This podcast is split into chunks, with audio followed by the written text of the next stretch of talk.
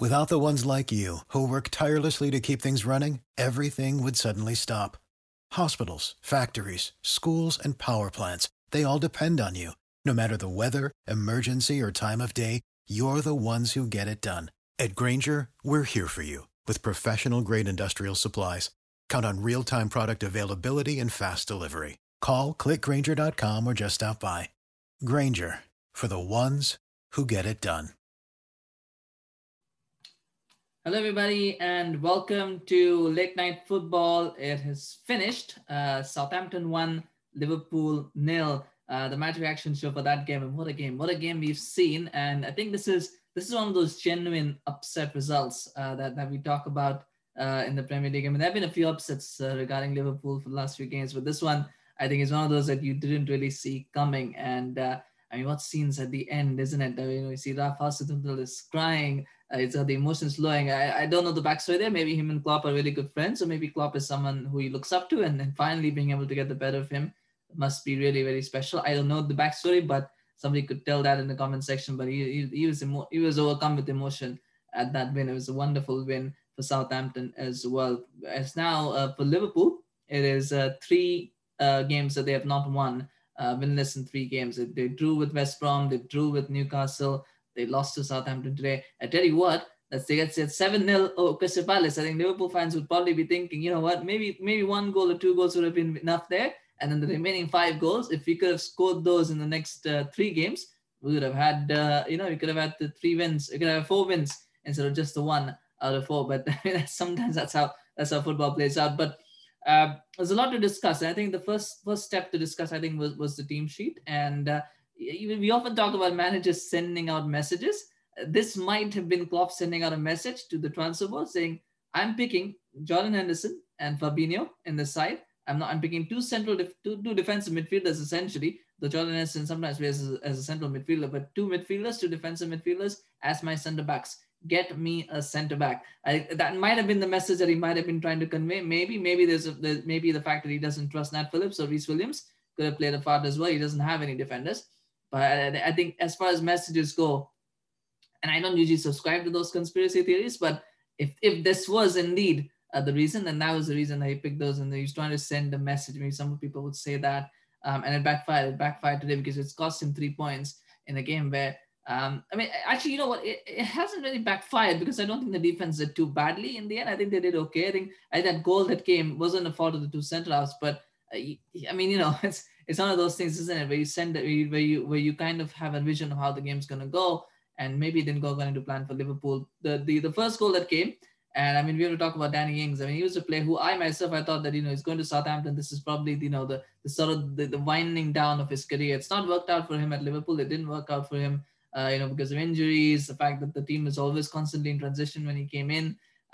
He looked the part in the games that he played, but he played so few games. But now he's at Southampton. He doesn't have to play 2-3 times a week. He can play one game a week. Sometimes you get 2 weeks off because Southampton don't go too far in the cup competitions. They don't generally get into Europe. He's having the time of his life. I think credit to him for revitalizing his career, not looking at this as a step down, but actually as an opportunity to prove himself. I think credit to Hasanov as well for revitalizing him, giving him that confidence, that platform to come through and to prove himself. And I think he's done exceptionally well over the last, 12 months, 18 months. I think he's done really well. And that goal, the goal that he scored today was absolutely sublime. And it had to be sublime because to score from that angle, against a goalkeeper of Alisson's caliber, it had to be something special. It was something special. I don't think Alisson. There's the only reason why Alisson didn't get to it, because it was so perfectly placed in that far corner. There's no goalkeeper in the world's getting to that. It had to be that level of quality, and what a finish! But that goal wasn't error-free. That there was an error from Alexander-Arnold, and very similar to what we saw from Conor Coady, where Conor Coady was trying to chest it down. In the Wolves against Liverpool game, where he's trying to chest it down, and he inadvertently what he does, he just plays it into the path of Mane. I think this is kind of similar to what happened where he chested it down. He tried to chest it down. I think it was as simple because I think Coady chested it, but he misjudged the flight of the ball. I think Alexander-Arnold completely missed the ball, so he's trying to chest it, but it wasn't even close, and it just hit him and goes through, and he scores. But Alexander-Arnold was at fault for that goal. And the one thing we've been keeping on saying about Alexander-Arnold is that he's probably the best right back in England at the moment. He probably is. There's an argument, depending on what qualities you prefer in a right back. You might make a case for someone else, but objectively speaking, you would say Alexander-Arnold is the best right back in England. But the deficiency in his game is his defensive side. That's always been a liability. It's been a liability this season. It's been a liability in previous seasons as well. But Liverpool have got so much defensive strength that they can cover for that, which they don't have this season. They don't have Van Dijk. They don't have Gomez. They don't have Matip. They don't, all these players that are missing. So he's been a little bit exposed, not just in this game, but even in previous games. He's been a little bit exposed in that right back position. And today, I think, again, he was a bit exposed. So if he's not providing that defensive contribution, what it does is his lack of defensive contribution is more than made up for with his offensive contribution. He gets goals, he gets assists, he scores from free kicks, he does all kinds of things. So you kind of ignore that. You say, that's just something that you're living with, and you're trying to make the best of that situation because, even if he concedes 2 or 3 goal-scoring chances in a game, he is going to get you 5, 6, 7 goal-scoring chances in a game as well. So you kind of take the good with the bad. But today, I thought he was very poor today. He gave away that goal. And 38 times he lost the ball today. 38 times. That's a record in some ways, isn't it? For a right back to do that, that's absolutely a criminal. And some of those, of course, are crosses that don't hit the mark. You expect that to happen with the player with that sort of game. But 38 times is still a lot. And I think you could see it on his face. Klopp took him off, and you could see he was disappointed. He was really, really upset. You could visibly see it on his face. But that was a big part of why Liverpool lost the game, is because Alexander-Arnold made the mistake on defense, and then he wasn't really providing that offensive thrust that you generally expect from him. And maybe he's still recovering from that injury. Maybe there's still some lingering issues there, but that needs to be sorted. The other problem today, and this is something obviously with Liverpool, they've had lots of injuries, and and that's something you are going to have to see that yes, they are decimated with injuries. They've had problems.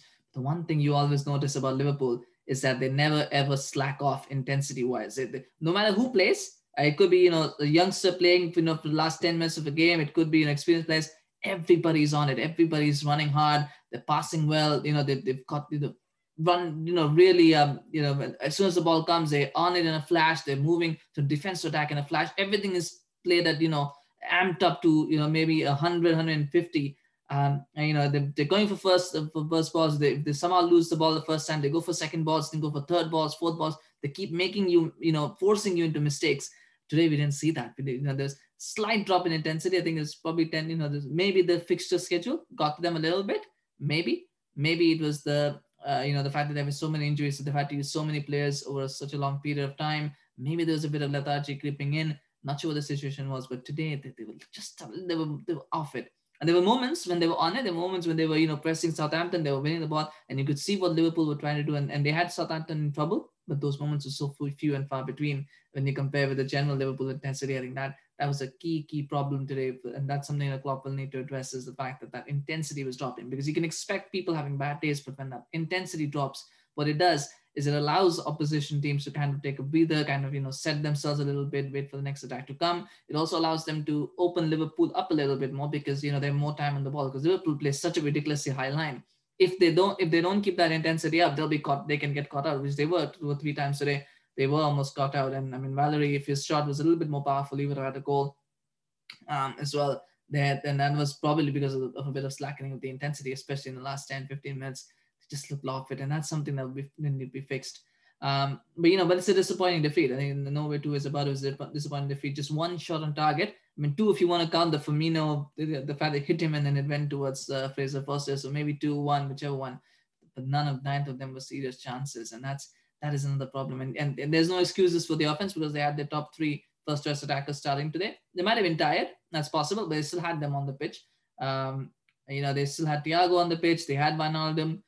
They had offensively, they had players that can hurt you. So, the fact that they didn't score a goal and didn't even create a clear-cut chances, I think it's a little bit of a concern. But for Klopp, it's of course a credit to Southampton's defense for the way they handled Liverpool. And maybe that is a blueprint for other teams as well to follow. I've been saying it all the time. If you try to park the bus and hope that, for the best, you're going to lose games, you're not going to win them. What you've got to do is you've got to unsettle Liverpool in those opening 20, 30, 40 minutes. You've got to unsettle them and try and get a goal, and then keep up that pressure where you're not letting Liverpool just have their way in terms of finding passes and putting crosses, and you've got to be at it and force Liverpool back, because that's the only way Liverpool are going to be able to be threatened. Otherwise, it's just a simple game, of passing around and then waiting. Otherwise, you need a world-class goalkeeper, goalkeeping performance like Darlow put in to get away with the point or something. But usually usually this works where, you know, you can kind of get through Liverpool. So that was it. That was an observation as well, that today I thought Southampton had a clear game plan, and they did the analysis and then exactly what they wanted to do, and they executed it perfectly, and that was important. In terms of what this means for the future games, I think because that's what we have to look forward to in terms of future games. I think one of the things that's clear now is that Liverpool, this result is good news in some sense for Manchester City. I think Manchester City will probably be the big winners from this result. One, because now when the next game Liverpool are going to play is against Manchester United, who could now be top, of the table if they beat Burnley. Before they go to Anfield, they're going to play Burnley, and they beat them, they'll be top of the table. Something, isn't it, for United fans to think about when you think about how the season started.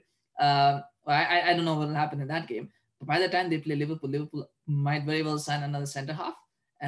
So that's something that will be there. They might sign the centre-half. They're going to have just one game now for the next 2 weeks. And I'm pretty sure at this point that Klopp is going to rest his entire first 11, and then probably even a few players that he expects to play against United. He's going to rest. I wouldn't be surprised if it's an academy side that plays against Aston Villa. Maybe one or two players that are out in the cold, maybe the likes of Shakiri, Origi, they might start, but I think the majority of the team is going to be academy kids. And the reason for that is because against Midtjylland, he started Diogo Jota, who's nominally a fourth choice striker. He's not, if the front three are fit, then they start, and Jota is kind of like a substitute. So he's kind of started him to give him that game time, and then he got injured and he went off, and now they've been struggling because they don't have anyone to replace him with. So I think in this game, he's not going to take the risk of playing any of his subs as well. He's probably going to rest most of his first team players. He's going to keep them all wrapped up, and then you're not playing as Aston Villa. I'm not going to take the risk. I think he's going to play academy players. He might just throw that game. Whatever happens in that game, I think that's the way he's going to go out. So Liverpool, in effect, are going to have a 2 weeks rest. United, in that same period, are going to have to play three games before they play. They've got to play City, they're going to play Watford, and then they've got to play Burnley. You might expect a few changes for Watford, but I think City and Burnley are big enough games that they probably won't take too many chances with those ones. So Liverpool will be well rested, United are going to be fatigued. And then if United lose to Liverpool, that opens it up for City, because City are just 1 point off of United, and they win both their games in hand. If United lose to Liverpool, they will then go above them. So I think City are the big winners in this because in that perspective, because A, it's going to force Liverpool into action. It's going to make that United game that much more tougher. And those are the two teams directly above City. So I think City will feel. I mean, if you count with the games in hand, I'm saying those two are the teams that are probably directly above City. I mean, obviously City a bit lower because they haven't played as many games yet. But I think this will suit City. I think as far as Liverpool, I fully expect a reaction against United now. I think they will go. I think this will hasten the need for a centre half. I don't know if the centre half deal will be completed by the time they play United, by the time they play their next Premier League game. But this will hasten the deal. I think if there was any doubts about it, then they're going to be saying, you know what, we need a centre-half. We need to get someone in. Maybe Alaba. I don't know. They might just accelerate the deal for Alaba now. They might just look for somebody else. I don't know what centre-halves out there that Liverpool are looking at, to be honest. I don't know. But they're going to look for someone. They need to get someone in. But it does set up an intriguing clash. I think it's all set up for a Liverpool 3-0 win over Manchester United at Anfield. I think that's just coming. That's coming. You know that's coming. You know that's happening at this point, just the way that Liverpool are kind of toying with all of our emotions. But before that, there's a lot more games to come before that for the other teams. So still a bit of football before we get there. Who knows what's going to happen? But the other positive, I think, for Liverpool, the only positive is the fact that Thiago did complete 90 minutes today. And I think that's good for him in terms of getting up to speed. I don't think he was at his best today. I don't think he had a good game. And I don't think he was at his best fitness-wise either. So I think those things can only be helped now with him playing 90 minutes. I think he'll probably feel a lot more comfortable when he comes back out again next time around, because he'll feel he's got 90 minutes under his legs, and so that's probably a positive. That's one of the few positives that probably Liverpool can take. But I mean, in terms of title race, there'll still be a lot of people who'll probably be now thinking, are Liverpool in danger of dropping out? I don't think so. I think Liverpool probably are still the favourites for me to win the Premier League title. It's about consistency, and City are probably now the closest challengers to Liverpool. The way that they're playing, they look balanced, they look good now. So maybe City can sneak in and get away with it a little bit. They can kind of build, if they can keep winning, then keep that form going, they might just be able to establish a lead. There's still those two games in hand. And that's the thing. If they played those two games and won both, then they would be sort of in that position to then start, getting away from Liverpool and from Manchester United. So that's kind of the issue right now. But you just feel like City may probably the closest challenge. But I still feel Liverpool are the favourites at this point to win the Premier League, even despite this result. I think it's just a matter of fine-tuning a few things, tweaking a few things. I think they'll be back in it. But we shall see what happens. We don't know yet. But it does set up an intriguing month of Premier League football to come, and we're going to see what happens. But, you know, there's a lot of football to be played just yet in the league before we can make any predictions. But thank you for watching. Please smash a like if you enjoyed this video, and if you are not a Liverpool fan and enjoyed Liverpool losing, smash a like. And, you know, send me your comments. What do you think about the Premier League race? What do you think what can Liverpool do to arrest this mini slump that they're in? What do you think they should do? And I'd love to hear your comments and your opinions on that as well. And of course, subscribe to the channel if you're new.